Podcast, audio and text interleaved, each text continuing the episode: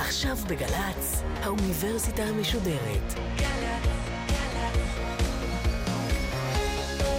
מה שקורה עכשיו.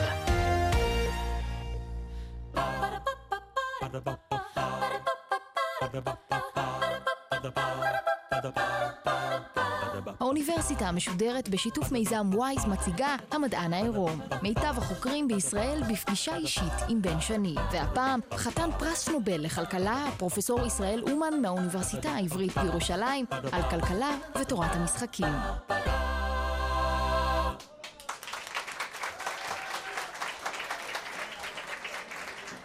ערב טוב לכם, ערב טוב למאזינים שלנו בגלי צהל וערב טוב לקהל כאן במועדון המייקס פלייס בירושלים. פרופסור ישראל אומן, אני חייב לשאול אותך לפני הכל אם, אם כבר היה לך מעמד מהסוג הזה? לא.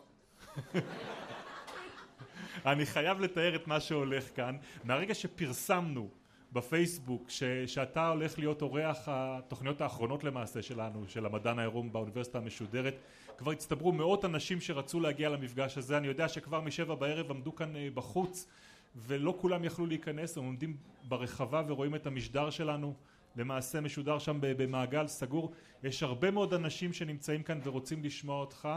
אותי אישית זה מאוד מרגש, אנחנו מאוד מתכבדים בכך שאתה האורח שלנו כאן ובתוכניות שחותמות את העונה של המדען העירום, ואני סימנתי לעצמי לפני הכל כמה שאלות שאולי עד סוף הערב נקבל עליהן תשובה. הראשונה היא מהי בכלל תורת המשחקים, והשנייה היא אם החיים הם באמת משחק, אם אפשר להסתכל על החיים כעל משחק.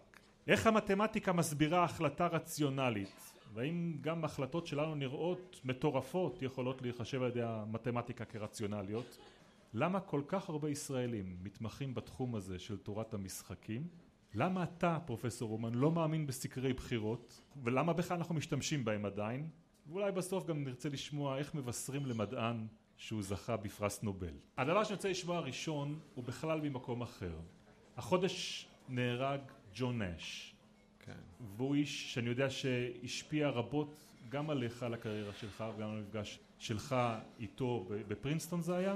למעשה נאש לימד אותי לראשונה מה זה תורת המשחקים. אני הייתי דוקטורנט, למדתי לקראת דוקטור כבר שנה רביעית. כשהוא הגיע לאוניברסיטה שלי, זה היה אם איי טי, כמרצה צעיר. הוא כבר השלים את הדוקטורט באוניברסיטת פרינסטון והגיע ל-אם איי טי, ואני הייתי תלמיד דוקטור בכיר. אז היינו די קרובים במעמד שלנו ושוחחנו מפעם לפעם די הרבה בעצם. אני הייתי מעוניין במתמטיקה טהורה, טופולוגיה, תורת הקשרים, והוא היה מעוניין בתורת המשחקים. אז הוא הסביר לנו, לי, לחברים האחרים, מה זה תורת המשחקים, ואני לא מאוד התעניינתי בנושא. זה בסדר, היה, שמעתי, היה קצת מעניין. אבל אחר כך, אחרי שגמרתי את הדוקטורט, הלכתי לעבוד ביחידה של אוניברסיטת פרינסטון שעסקה בחקר ביצועים לחברות שפנו ליחידה הזאת, וחברת הטלפונים פיתחה איזשהו טיל, והיה איזושהי בעיה שקשורה לביצועים של הטיל הזה, שאני הבנתי מיד שזה עניין של תורת המשחקים, ואז נזכרתי בשיחות עם נאש, והתחלתי לקרוא, להתעניין קצת יותר כדי לפתור את הבעיה הזאת, או אולי לא לפתור, אבל להגיד משהו עליה. אז המקצוע הזה תפס אותי לשמו, והתחלתי להתעניין. אז זה, זה הסיפור שלי, ככה נכנסתי לתורת המשחקים. אז הוא היה האדם הראשון שלימד אותי את המקצוע הזה. אתה יכול לספר לנו משהו על נאש האדם? הוא היה קצת מוזר, כן? אפילו כשהיה בריא היה קצת מוזר. יש לי בן דוד, קוראים לו אוליבר סאקס, מי שמע את השם הזה, אוקיי? הוא נוירולוג, והוא כותב על הרבה מאוד מקרים נוירולוגיים שהוא מצליח לטפל בהם, אבל אז הברק יוצא מבן האדם. למשל, הוא מספר על מיגרנה, כן? בן אדם היה מקבל, מתמטיקאי דווקא, מתמטיקאי, היה מקבל מיגרנה כל יום ראשון, כן? כאב ראש עצום ו- ו- וממש לא יכול לפעול, ו- ו- ו- כן, ויום שני, יום שלישי, זה נעלם, כן? כל יום ראשון, ובהתחלת השבוע היה לו מיגרנה. ואז ביום רביעי, חמישי, שישי, שבת, כן?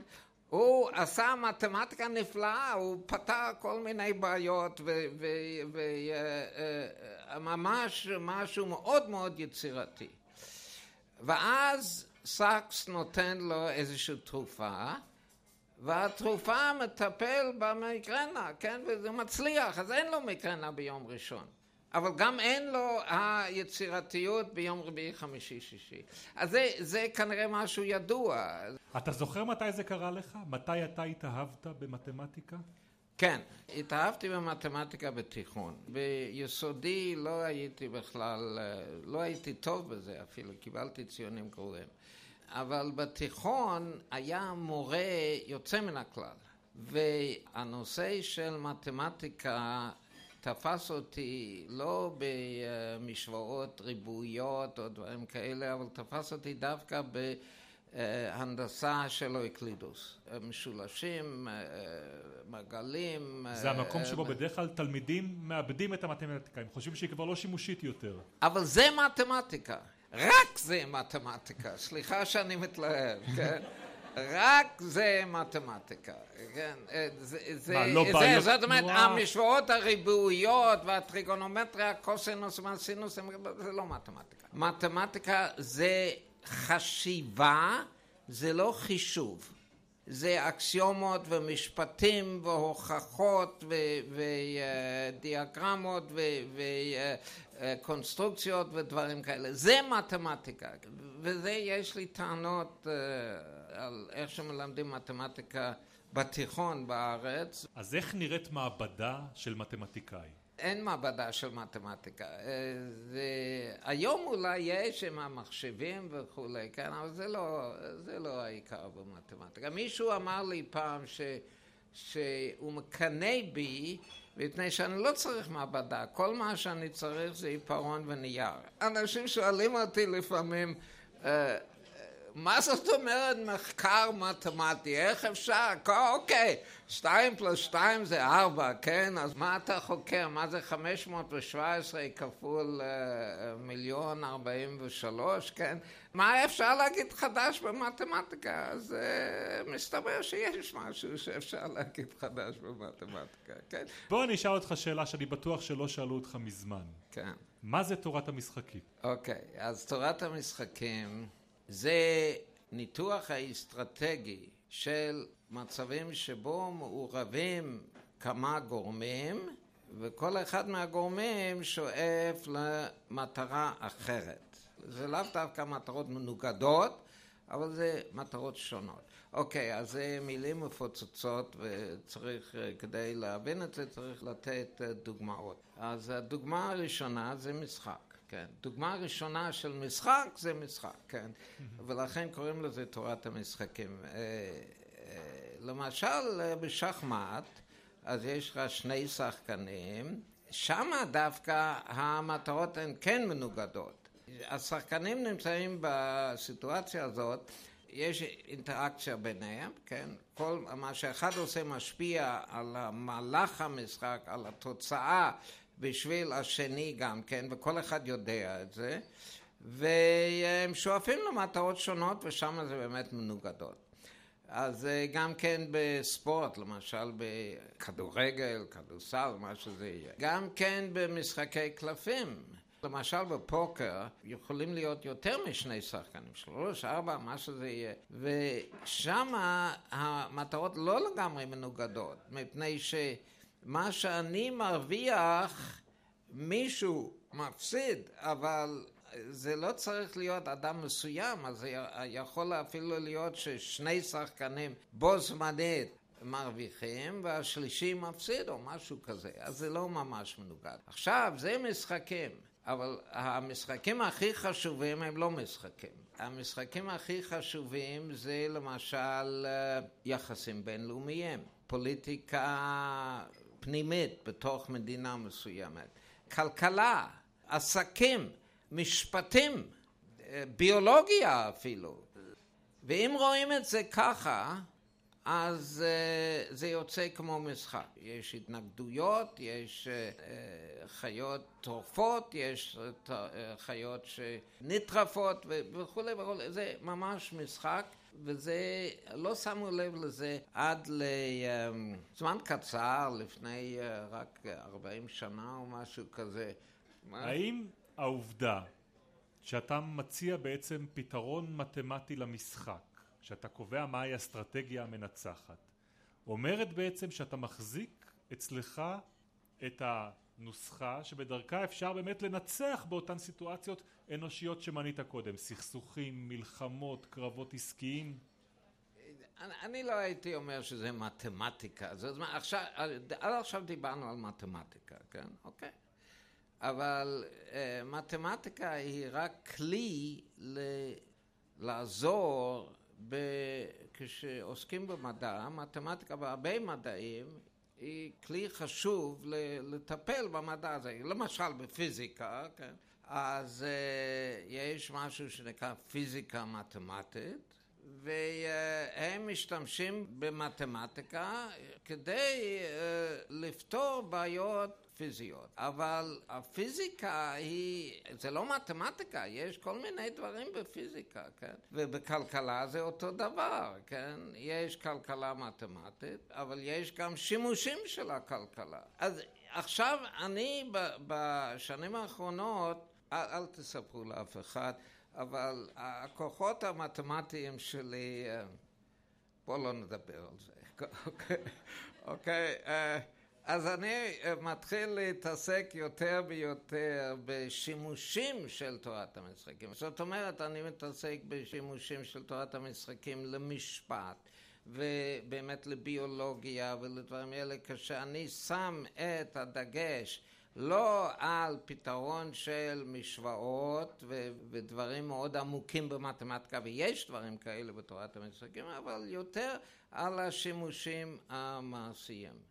ותורת המשחקים לא, היא נותנת תובנות בדברים האלה, אבל לא...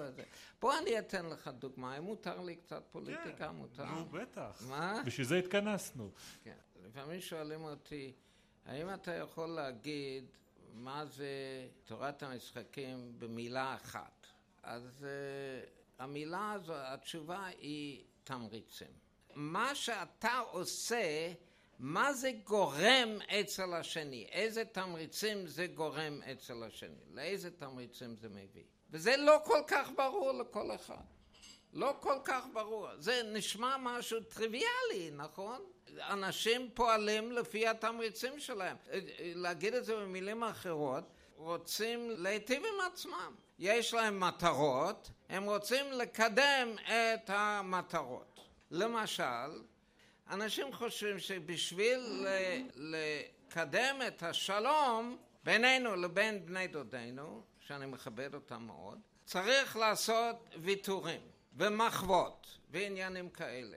ולא שואלים את עצמם אילו תמריצים זה נותן לבני דודים. חושבים שאת השלום אפשר להשיג, שאין כאן שני שחקנים.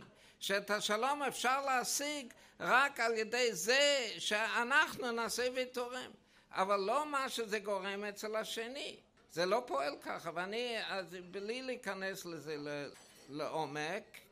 אבל אני... רגע, למה זה בעצם לא פועל? כי אם הצד השני רוצה להרוויח, והתמריץ עבורו לצורך העניין הוא שטח, כן. נתת לו שטח, הוא בתחושה שהוא תומץ. כן, אז הוא ירצה עוד שטח, כן? זאת אומרת, אם אתה מגיב לזה שהוא שולח שהידים, כן? ומפוצץ את עצמו, ואתה מתגמל את זה, על ידי זה שאתה נותן לו שטח חד צדדית, בלי איזשהו מסע ומתן. אז הוא מבין משהו והוא צודק, כן, כל הכבוד לו, כן, הוא יותר חכם מאיתנו. הוא מבין שהוא יפוצץ אותו או את עצמו עוד פעם, אז ניתן לו עוד שטח. זה התמריץ שאתה גורם לו, ולא חושבים בכלל בכיוון הזה. יש משחק שמגדיר בעצם את המנגנון הזה שאתה מתאר עכשיו?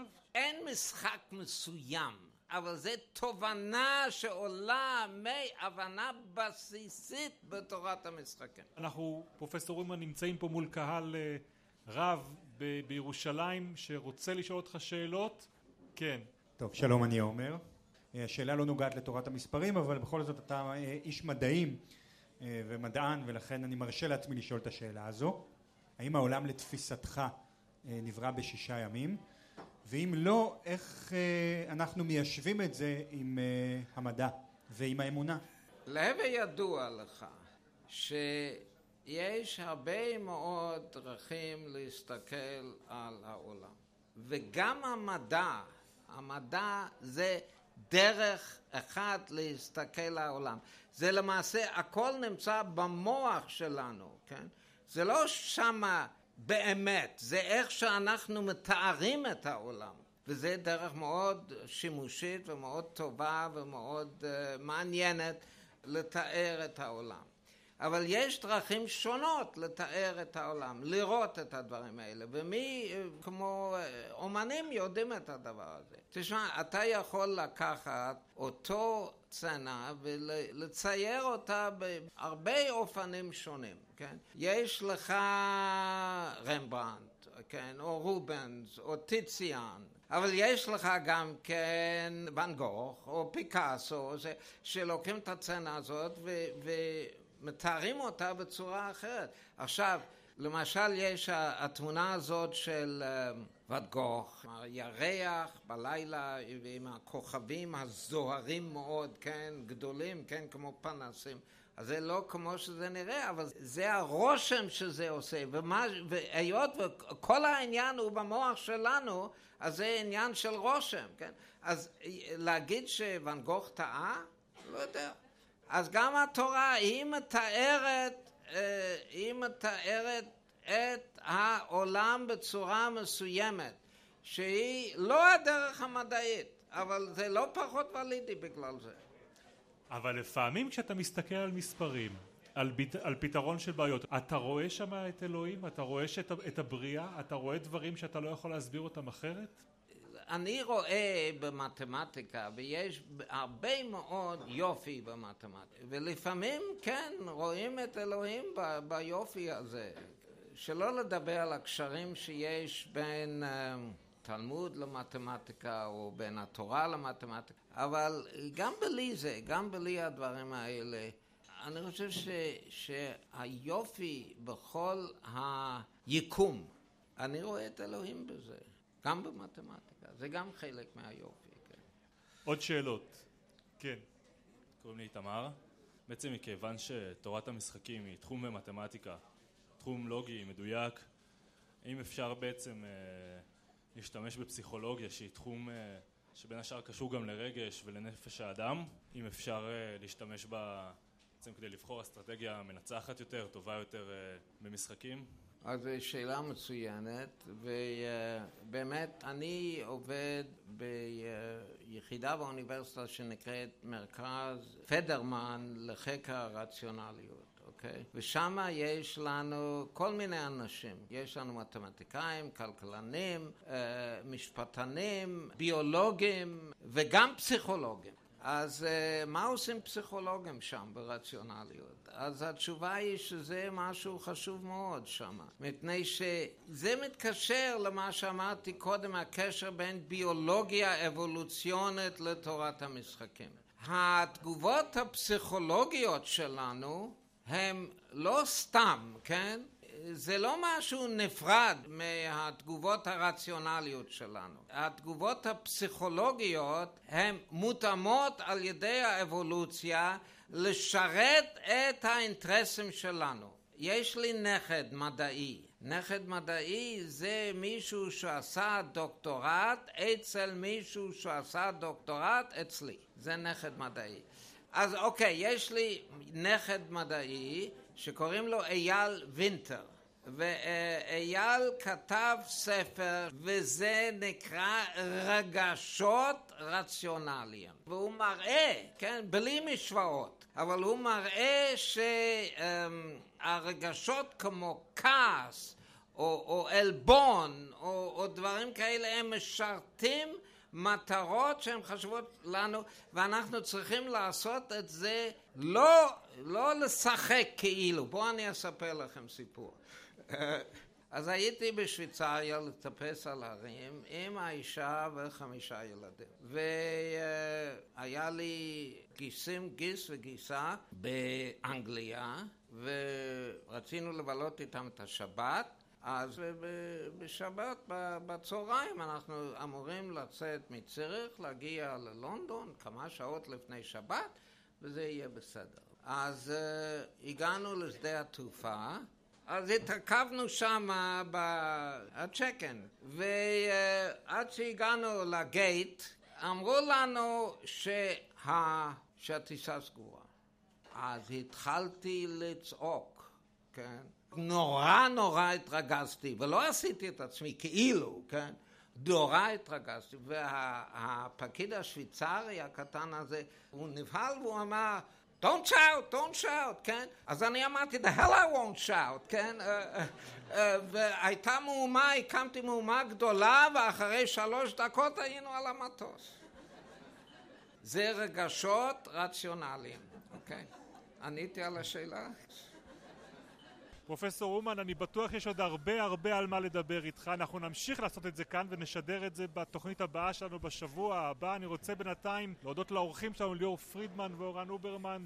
תודה למפיקה גיא עופר ולתחקירנית אביגיל קוש. תודה לטכנאי השידור שלנו, בני יהודאי וליעד גרושקה. תודה לליאור סנבטו. תודה רבה למשטרת ירושלים שאפשרה לנו לקיים את האירוע הזה גם בחוץ, ולכל הקהל שלא יכול להיכנס לכאן. תודה כמובן לשותפים שלנו, לצוות וייז בירושלים, ולפאב הזה, למייקס פלייס, על האירוח הנפלא. אני בן שני, לילה טוב.